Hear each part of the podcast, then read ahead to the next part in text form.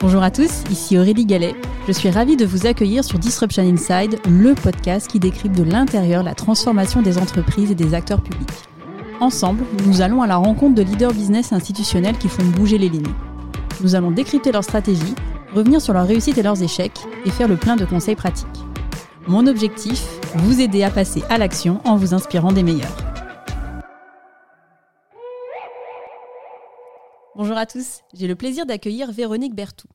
Véronique, c'est le parcours d'une femme passionnée et passionnante, fidèle au groupe BNP Paribas depuis 35 ans.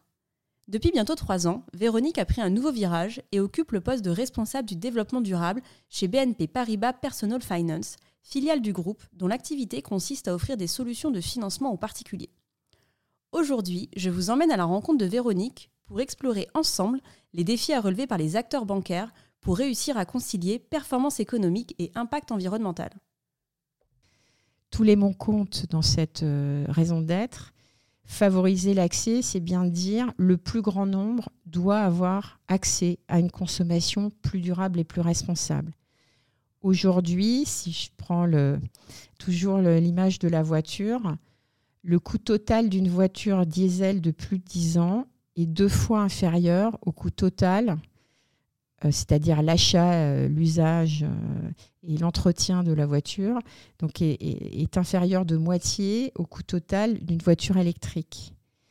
Donc les gilets jaunes ne roulent pas beaucoup aujourd'hui en voiture électrique. Donc comment on fait, comment on imagine les solutions qui permettent à des gens qui ont des fins de mois tendues d'accéder à des moyens de mobilité qui soient moins peu loin. C'est ça véritablement l'enjeu. Et ça, je trouve que c'est un objectif assez incroyable et assez puissant.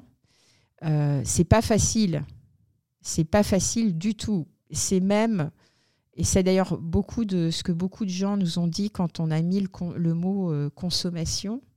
C'est qu'aujourd'hui, quand on dit consommation, on pense société de consommation, mode de consommation et comment je consomme de plus en plus vite, de plus en plus. Et finalement, on a aussi grandi grâce à ça. Notre plus gros jour de vente, c'est Black Friday, ce qui n'est pas exactement l'exemple le plus emblématique d'une consommation très durable. Mais oui, c'est ça qu'il faut qu'on fasse notre part pour contribuer à faire évoluer ça. Et on ne va pas le faire tout seul. Et on n'est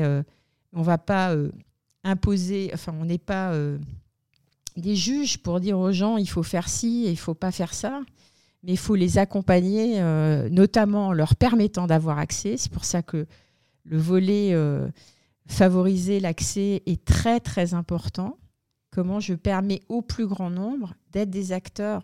S'il n'y a que des gens très riches qui mangent bio et qui circulent en Tesla, ça ne va pas changer l'état de la planète. C'est comment on fait dans les pays où on opère pour permettre au plus grand nombre d'agir.